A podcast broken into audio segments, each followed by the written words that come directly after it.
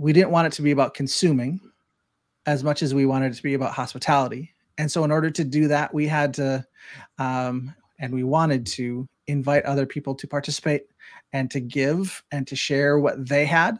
Uh, and that that movement has shaped a lot of who we are and how we operate that it's not just me as the ordained pastor not just me as the the paid missionary uh, or me and my wife who do the work it's all of us together who do it and that shapes a lot of what we do mm-hmm. and what we've done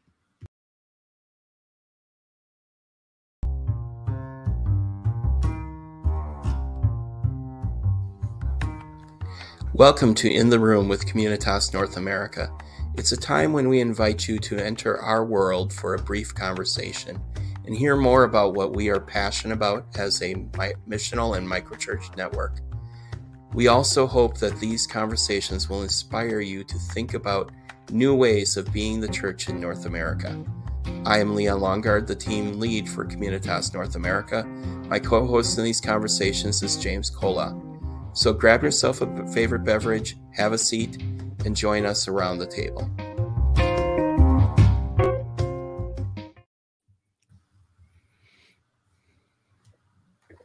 Hey guys. What's going on, guys? How y'all doing? I'm doing well. All right. Well, hey, we we've this is like a historic our first program where we've had the a taped intro. So uh, this is new for us. Um, and I guess we kind of off on who starts what now because of it. so, I don't know, James. Did you need to do an intro at this point, or should I just go with the guest? No, I think we're I think we're good to go. All right. Well then, hey, I will introduce our guest. I'm Leon. James is here. Uh, we have Greg Ellis with us. He is a Communitas staff member um, in here in Minnesota. We're actually only a couple, maybe an hour and a half, hour, two hours from each other. Um, okay. I'm no, I'm northwest of Minneapolis, and Greg is southwest of Minneapolis, uh, working with a project called the Table down there.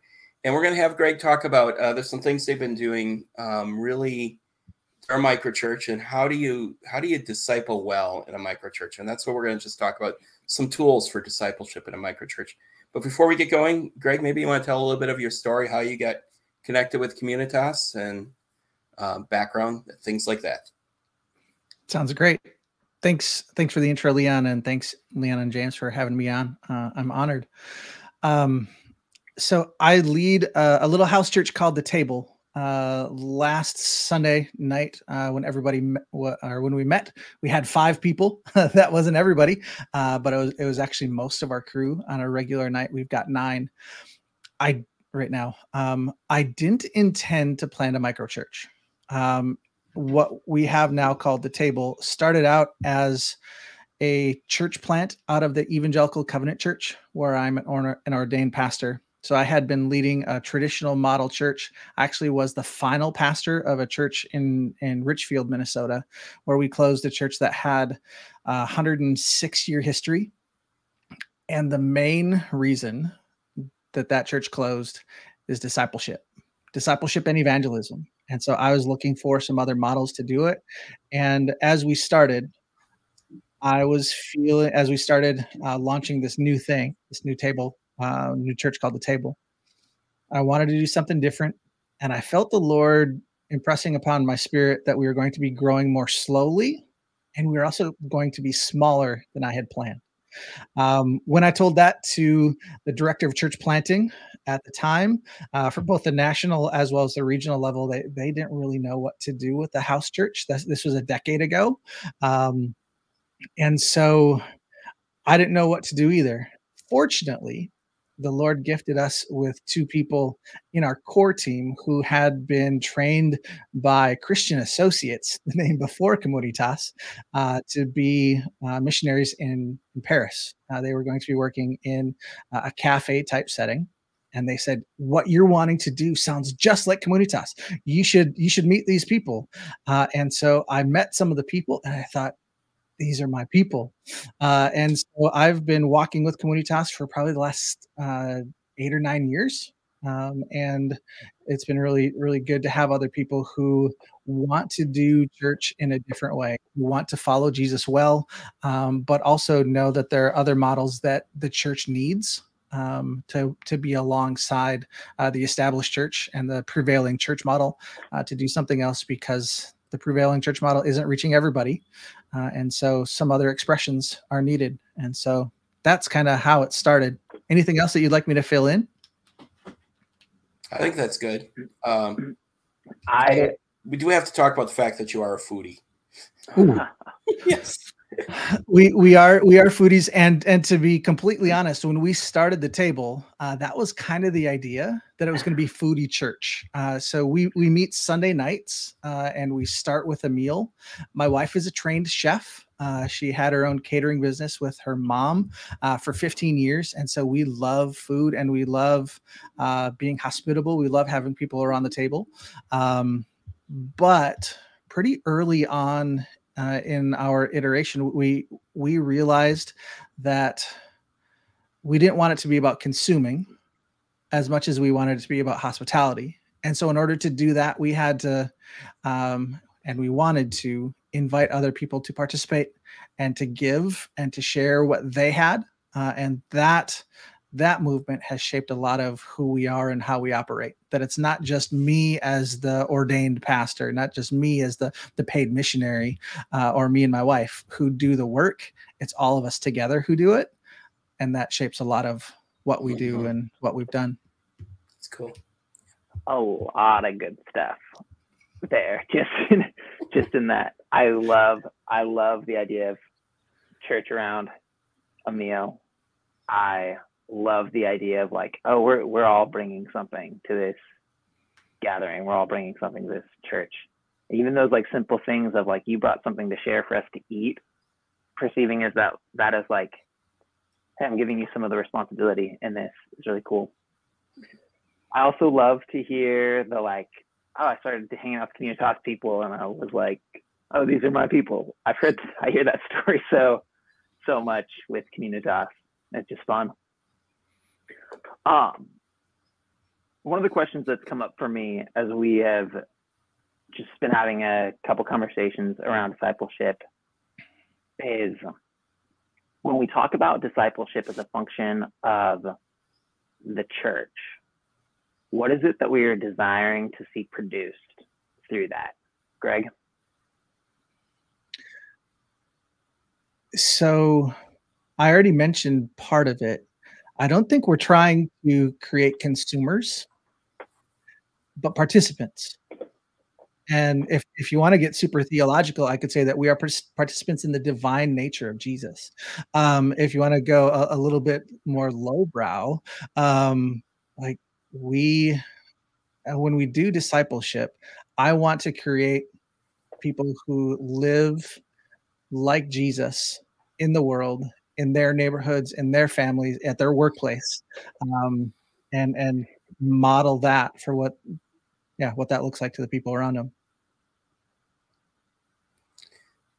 Cool, that's good, and I think that's what I think we really want to see.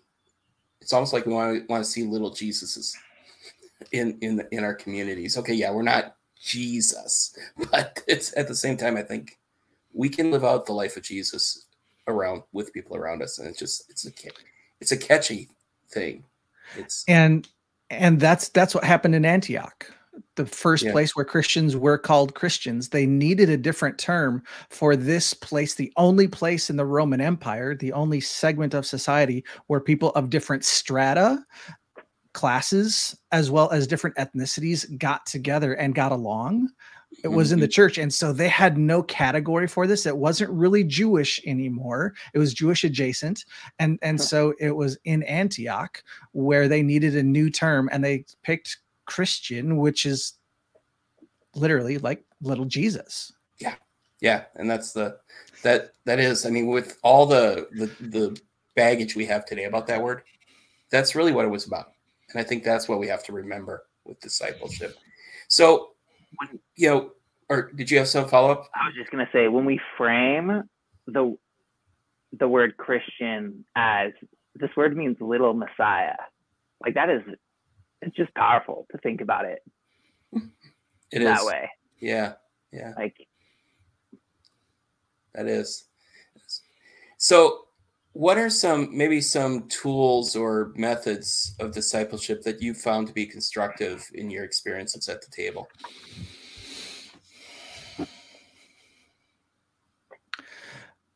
I'll start small and go big. Um, I already talked about inviting people um, to to participate actively. Um, whether whether it's because we're having a potluck or we're having a theme type meal where okay, uh, this last week uh, we recognized Cinco de Mayo, so we we had uh, Mexican food, and so if you wanted to bring something Mexican, like you, we could do that. Um, so that's part of it. But discipleship living like jesus in every aspect of our life um, it starts in how we welcome people and so when we have first time guests i actually love how this works around the table because how how our evening goes we start uh, with a meal uh, so we normally I normally talk about, okay, this is who we are. This is how the night is going to go. I'll pray for the meal, and then then we then we eat, um, and then we just have conversation around the table. Um, for a while, I was using little conversation cards because people were rusty.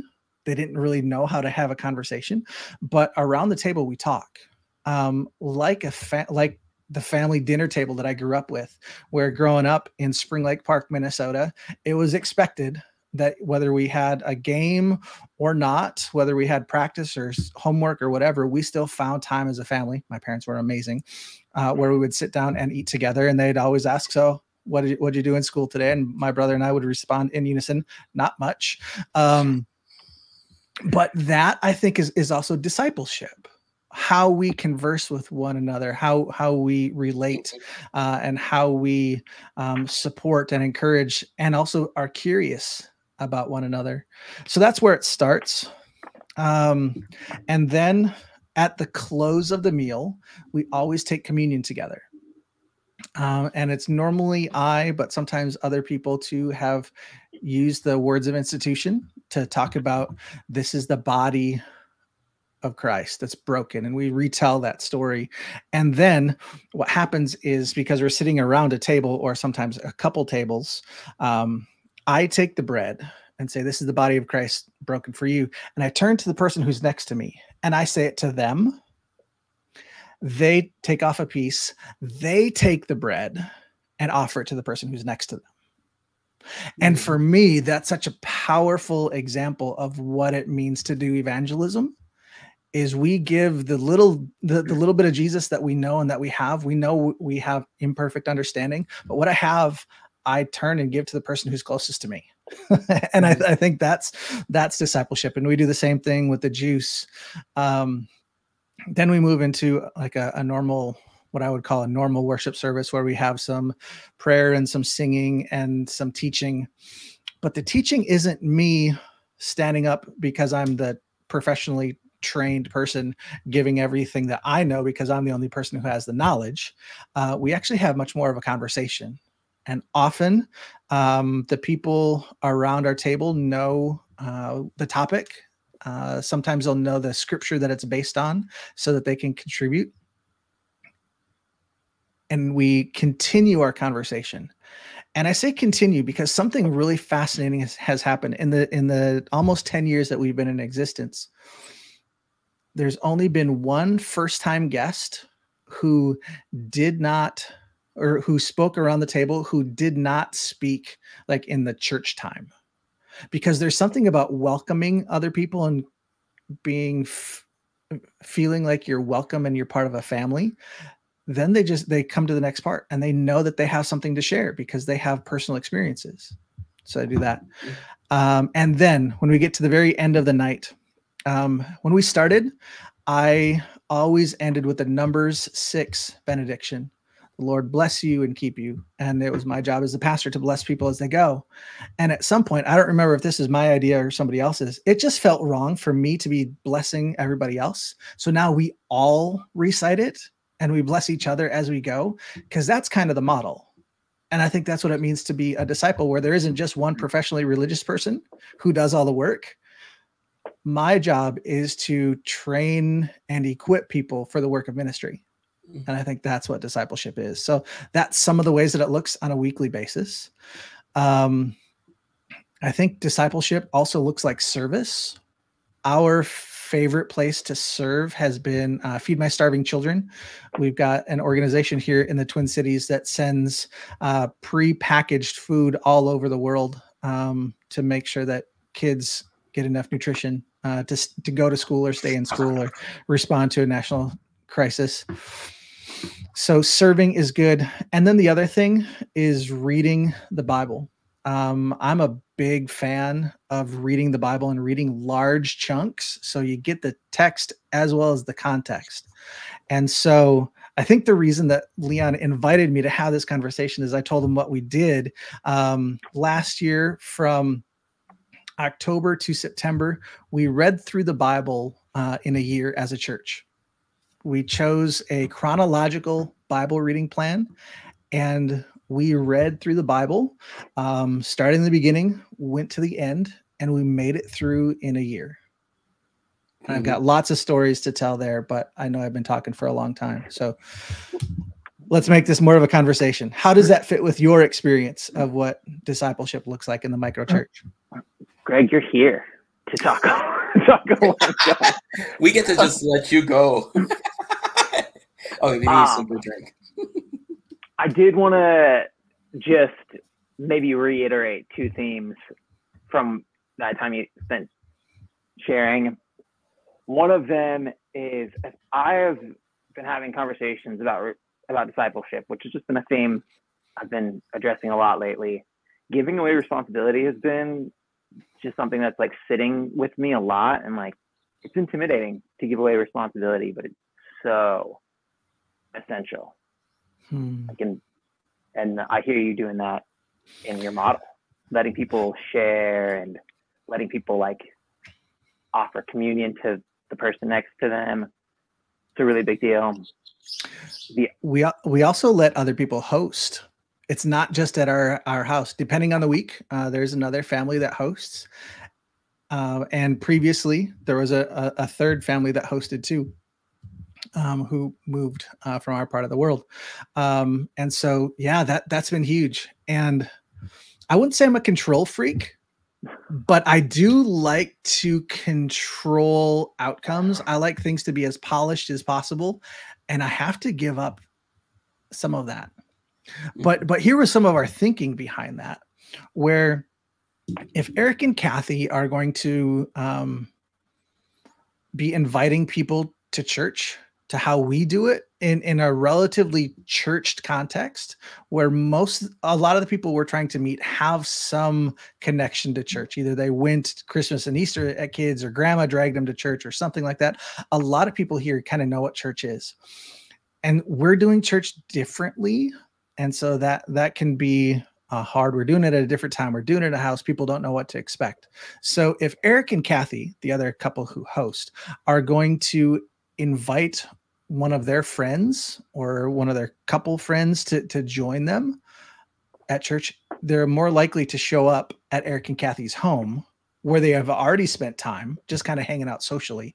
And so that was part of it kind of lowering the the bar for entry and preferred participation making sure that's as easy as possible for other people to to kind of step in Hmm.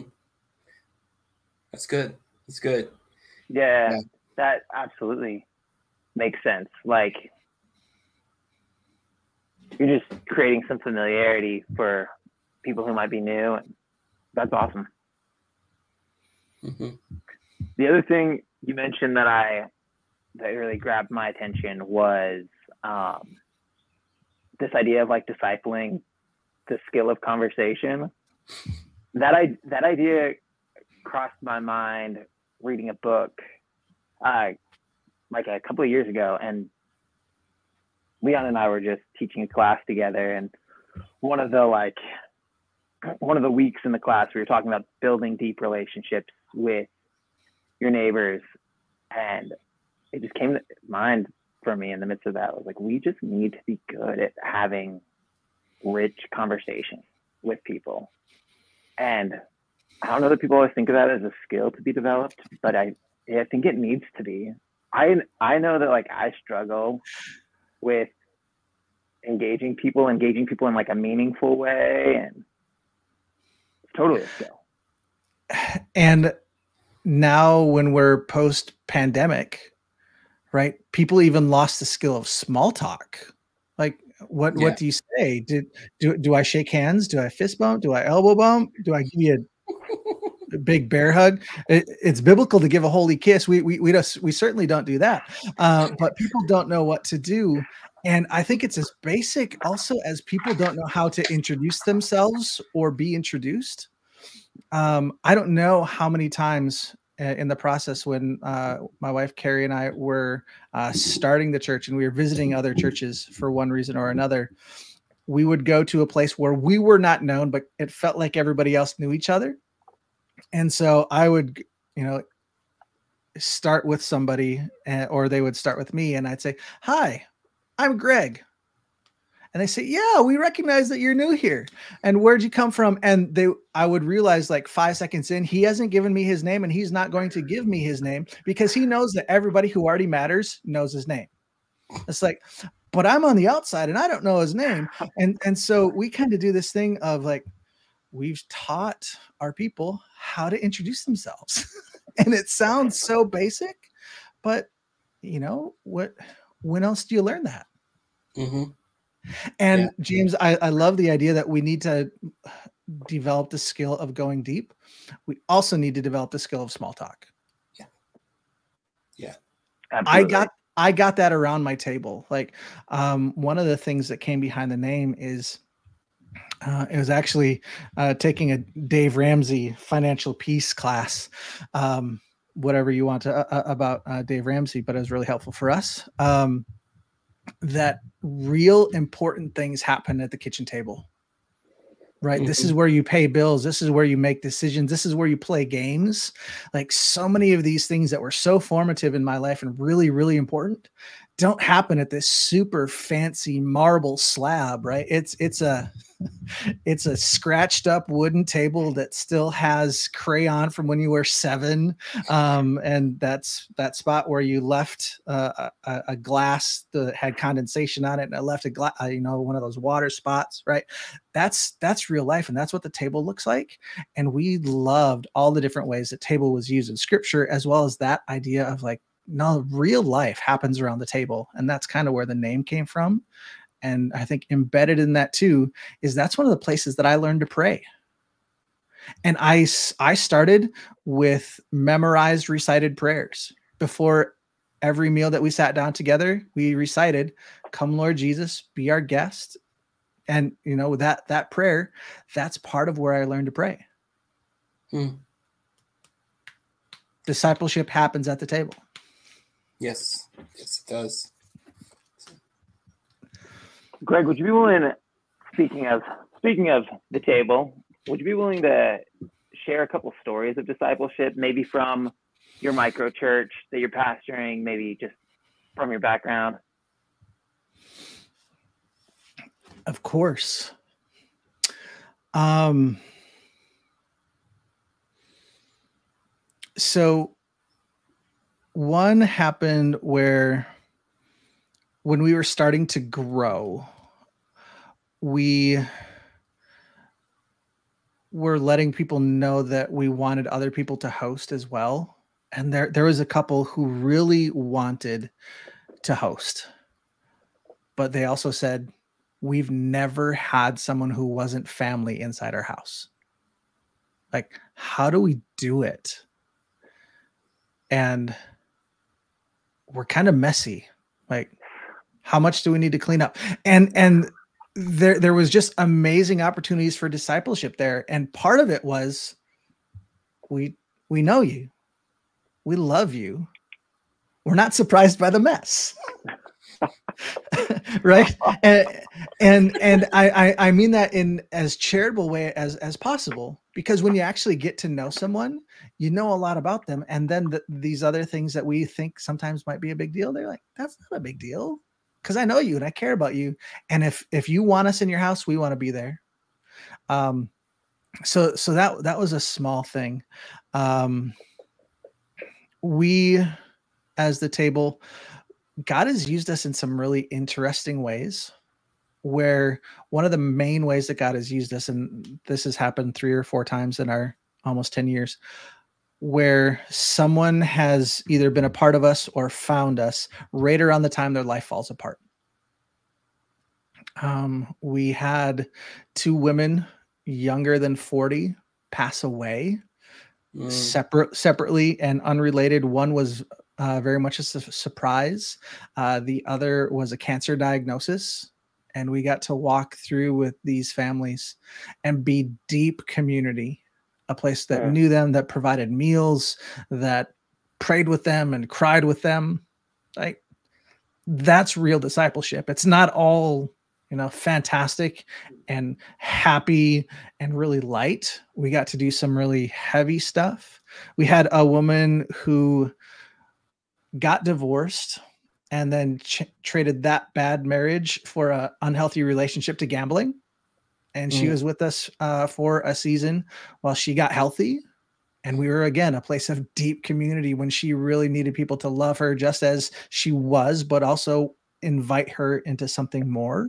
And I think the church, when the church is the church, it does really well, saying, I know where you are and I'm going to love you right now because God loves you right now, but I want better for you. Um, we also had a, a, friend who was with us for a season uh, as she was discerning her call to you know what what does god really want for me in the season and she's now start she's started a garden um, near the border of San Diego, Tijuana, and she's working on feeding displaced persons as well as using the garden as a place to heal trauma. Mm. And it's absolutely fantastic. And we yeah. love that she kind of understood that when she was with us. So for us, some wow. of the discipleship stories have been around people really finding bottom and finding us around the same time, uh, mm-hmm. where we be deep community. That's not what I had hoped um, but but uh, God and I have had lots of conversations about that, and if that's how God chooses to use us, I'm okay with it. Mm-hmm. Um, let, let me give one other example, if you don't mind. Oh, um, I want to talk about reading through the Bible in a year. I was I've already mentioned Eric and Kathy. They're one of the families that host. Um, Eric, the the husband, is in his in his fifties. He's been going to church uh, since he was in since he was a teenager. Um, and if I understand the correct the story correctly, he kind of started going because Kathy was going, like way back in high school. Um, so Eric has been around church a lot. He's more of a comic book guy than a reader and so he knew a lot of the stories um, but he hadn't spent a whole lot of time reading and he really didn't like to read. And so for me scripture is essential for the life uh, of a jesus follower. We have to know what jesus said and taught and what jesus believed and what the scriptures were that he used. And so um, it was not only but a big part of my desire to read through the bible from beginning to end chronologically, um, I had Eric in mind because I wanted Eric to fall in love with the words of Scripture and seeing God in them.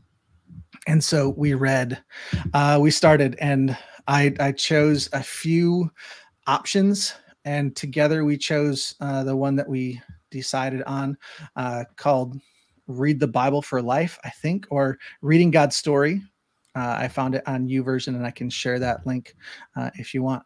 Um, and I was pretty sure actually that about six weeks in, that reading through the Bible in a year was going to kill my church, um, because it was a lot. And at that time, you know, six weeks in, uh, we're getting into into Genesis and some some of Job even like it was it was hard and the reading plan that we chose had six days of reading, uh, about four chapters or so each day.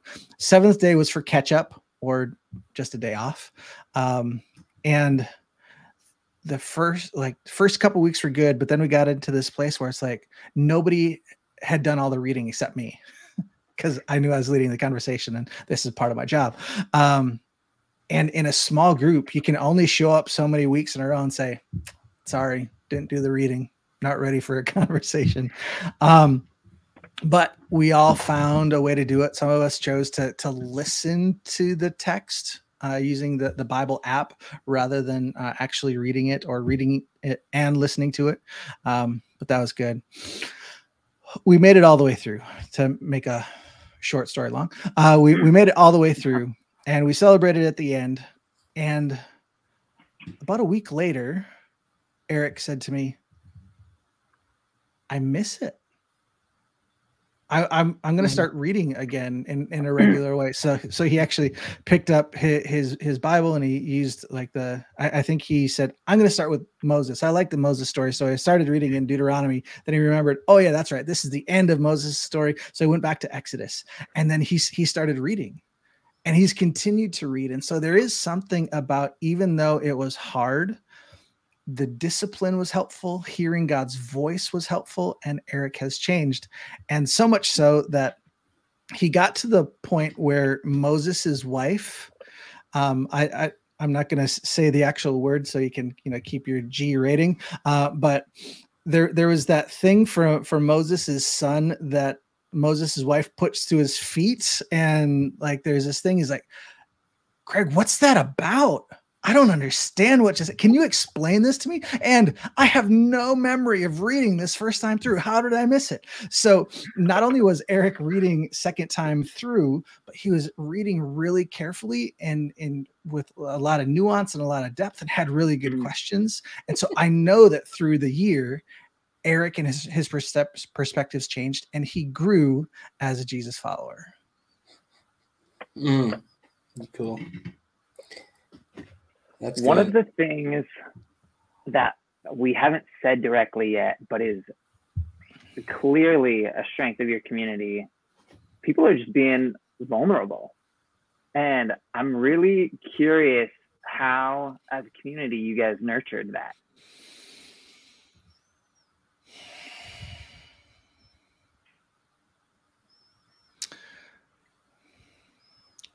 So, one of the things that was a challenge for me at the beginning is I discovered pretty quickly that we were primarily introverts. In so right now in our group of eight of us who are there regularly, I think I'm the only one who on a personality test would show up as an E. Everybody else, you know, somewhere on the spectrum, but leaning towards introversion. And so that does a couple things Number one, there are very few people, except me, who speak without thinking. which, which, which, which I'm working on. Thanks be to God. Um, but also, it, it yeah it, that's that's made for so many good conversations part of it has been getting to really know one another and spending time um half of these people were with us from the beginning so we've been together for nine years and because of how we do it um, we've developed intimacy. Um, because we do share real stuff real things that are going on in, in our lives and from time to time we'll ask people to pray for us. This is this is what's going on in our life. Will you be will you think about me this week? Um, we use a GroupMe app or the the GroupMe app to to text one another communicate um, during the week and so we're involved in one another's lives. Um, but for us that intimacy comes i think by me as the primary leader normalizing deep sharing mm. um yeah we we do really well at the surface level and and we've done a lot of work to go a little bit deeper and then the stuff that's even really really personal like that's taken time but it, I, as I think back over our decade, I do think that some of that was because I was willing to mm-hmm. um, mm. share pretty personally, and and they were too. And for introverts, it's not that they don't like to talk; it's that they don't need to, um, and and they're much more comfortable in a small group you know, maybe one or two or three. You know, nine is starting to feel a little bit big for some of them, but because they know each other, it doesn't feel as bad, so they're still willing to share. Um, so I think it actually helped when we were smaller that we had introverts because introverts are actually really good at going deep Mhm. and they just they don't always have to share it where extroverts are often a little bit more um, they're less aware and more afraid of what's going on internally in introverts they know what's there and sometimes they are willing to share it. Mhm. Yeah. That's good. That's good. I imagine that mealtime probably has contributed to that as well. and consistency most most of our people show up every week we we have rhythms where uh, every week out of the month but one we we meet and i didn't require this but when people started to host and people started to provide food rather than doing potluck people started to share i'm not going to be there this week because this this thing is going on because it's really helpful for the host to know how much food to prepare Mm. and so even even that sort of sharing like i under they i know that people recognize that their presence is important and they're missed when they're gone. And when you have a church of 100 people you may or may not recognize when someone's gone for a week. You'll recognize when they're gone for several but when you have the small group that we do you recognize it and they are missed. Um, and yeah that certainly helped. And time around the table small talk living life together certainly has helped that familiarity and familiarity grew to intimacy Right, right. You know, I want to go back to I think some of those people that you've said have come in through, through over different times when they were like they were at the the bottom point, and it kind of leads into um that kind of one of the questions we had on here kind of beginning. You know, I just think about something like that. I'm like, that cannot happen in that hundred person church the same way. I feel like there's some uniqueness to the micro church that that context compared to the prevailing model church it just allows for the type of stuff you're talking about to happen. Mm. i mean do you i mean what are some other ways maybe you see that? So i think it was probably back in the 1980s james do you remember those? Um shoot. Um that bigger churches started experimenting with the small group model because they recognized that something was missing from the larger church experience. And our church uh, for for people who who know church and church systems and who have been around since the 80s like one of the ways that i can explain it to them is like this is like all of our church feels like a really close small group Mhm. uh, and so I, I do think that relationships is one of the things that we do exceedingly well i think i think there's a reason that jesus chose 12 right that there it, it's big enough where you can have really deep and robust conversations and you have people who don't agree on things uh, and you get to work out that conflict uh, but it's also small enough where you get to be really intense and deep with one another and trust one another really really deeply and i think the micro church can do that really well. Um, i think another thing that has been a gift for us is we don't pay rent. Mhm. um, and i'm paid the same small stipend since when we started right? Because i'm i'm co-vocational or bivocational. I, I work as a leadership coach. I've worked as a high school teacher and a number of other things in order to make sure that the table can continue to exist. And we have more money in the bank today than when we started. And I, I think that's another thing like financial stewardship. So much more goes out than comes in. And when when we don't have high um high line items for for rent and like health insurance and all, all those other things like so much uh, higher percentage goes out to support um support people in this model than in the prevailing church model Mhm. Mission is clearly like a that big, large value for the table. You've brought it up multiple times. Here you're talking about the finances. You are like able to dedicate to it because of the model that you're using. Um, I wonder, love to know how that has contributed to discipleship in your community. The primary primary way that we have chosen to support people is through relationship. So again, one of the other things that we are strong on. Um, there was one Sunday when I was speaking at uh, prevailing model church uh, they asked me to you know come in and do the do the sermon and, and i did that and there i met some some missionaries who are going to go do this thing and i loved their story and so i invited them to come to the table and they came to the table and we got to love them and care for them and so when they went off to thailand we supported them because we could mm-hmm. when when our friend angelie um, moved out to san diego uh, we supported her right? And yeah. and so it's it's out of relationship. And so because we are a small micro expression of what the church is um, it's really easy for us to see the connection between us and that person. And then we've also had them at our table. We've also had those conversations with them where we are invested in their lives and we care about those things and so of course we're going to care about their ministry mm-hmm.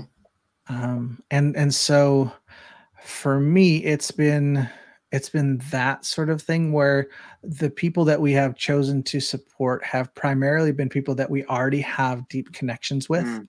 and because we have a deep connection with them and we've seen eh, like in angelie's case we've seen that grow and develop and of course we want to be involved in that thing that we saw god birth uh, while she was with us mm-hmm.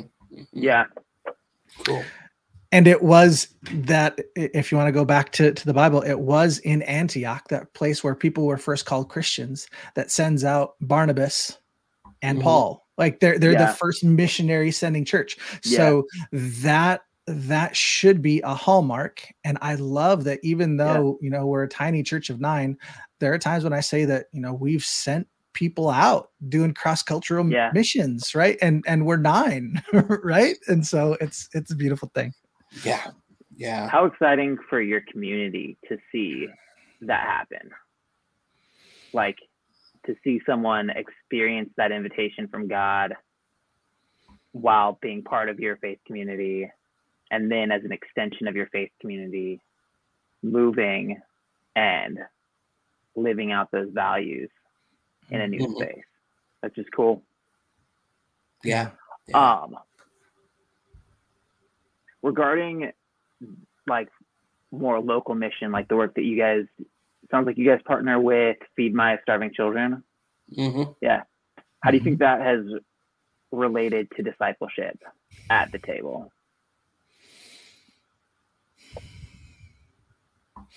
So right now in this season, we're we are spending time with personality types and how mm. how we can know God differently according to our personality type. Not so we're just navel gazing, but using that as a springboard to talk about spiritual things.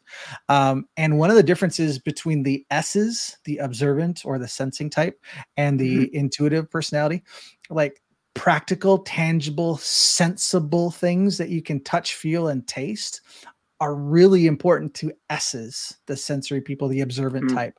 And so doing things that are practical and tangible, not just talking in metaphor, not just using not just using parables, right? But actually doing something that provides tangible good makes deep sense uh, mm. to people who would mm. register that way in that personality type. And I think that's that's part of how God has wired us. And we need both and the church needs both um, and that's i think part of how god has wired us. So i think it's an expression of who we are as a community because it's a, a primary expression of how some of us are naturally. Mm-hmm. does that hold? Yeah that absolutely. Yeah definitely. one of the things i hear i mean i think let me try to repeat back to you what i'm hearing in that and you can tell me if i'm off. Um it sounds like that by recognizing your differences and valuing the differences in others and even the space that you're giving to let others lead, the whole community is experiencing God in ways that they might not pursue on their own. Mm. Like if these S types are that value of like doing something with their hands is important. The types that are not so prone to that get to engage God through that, even though it's not their like first impulse. Mhm. Yeah. Yeah. Definitely. And for me, it's it's also come into starker relief as we're talking. That's what we talked about this last week: the difference between the- the N and the S personality type. And so it's really clear in my mind. But we were doing that well beforehand. Um, and I, I think part of it is my personality type as primary leader, where I love variety. I love spontaneity. I love doing lots of different things. I get kind of bored easily.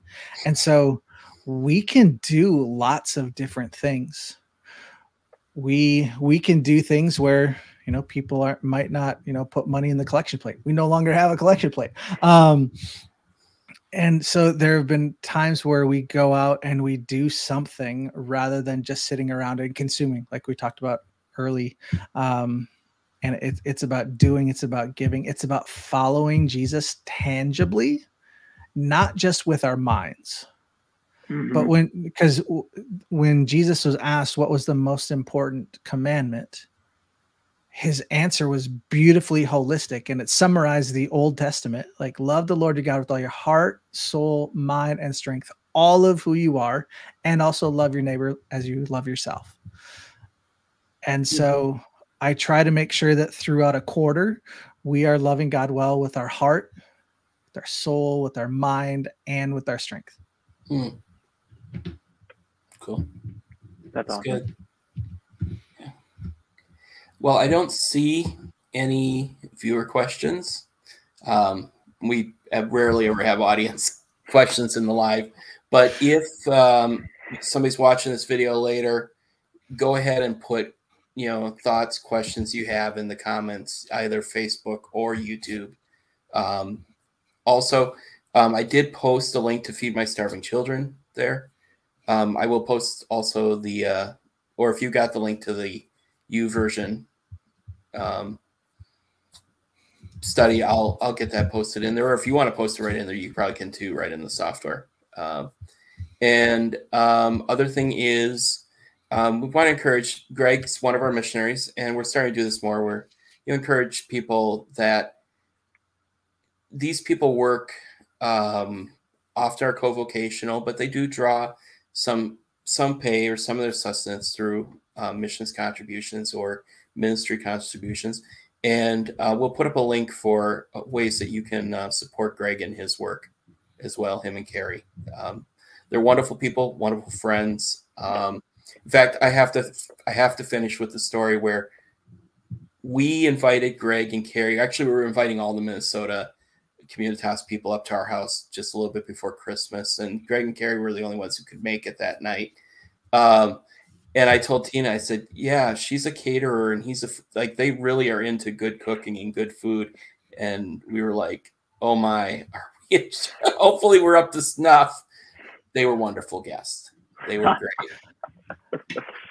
S- Ah. so so if i if i can just say something uh, uh, about that if you know foodies um, and whether this is for you two Yeah. or anybody else who, who who's listening if you know foodies one of the best things that you could do is invite them over for a meal or invite them out for a meal Carrie actually, um, we Carrie and I celebrated my birthday belatedly uh, this weekend, and we went to a restaurant in downtown or in Minneapolis called Khâluna, owned by a woman chef who is being nominated for a James Beard Award, uh, and Yeah. her guest chef was another James Beard Award-winning uh, chef. Uh, both of them named Ann here in the Twin Cities, and Chef Ann made the comment that one of the greatest gifts she receives is when people cook for her because no one wants to cook for a, a, chef. But the truth is, we just love food and we, we love what goes into it. We love what happens around it.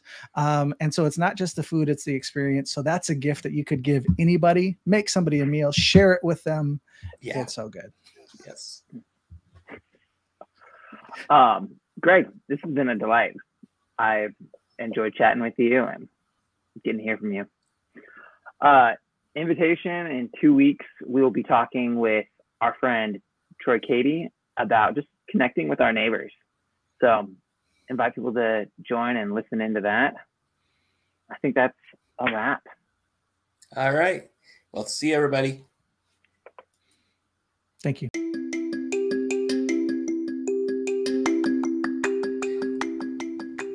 Thank you for joining us for In the Room with Communitas North America. In the show notes, you will find links to any resources we mentioned during the, our conversation. If you are interested in learning more about connecting and working with Communitas North America in our mission of starting and shaping faith communities that love like Jesus, click on the link for our website in the show notes to learn more and fill out the contact form. We hope you will be joining us again soon.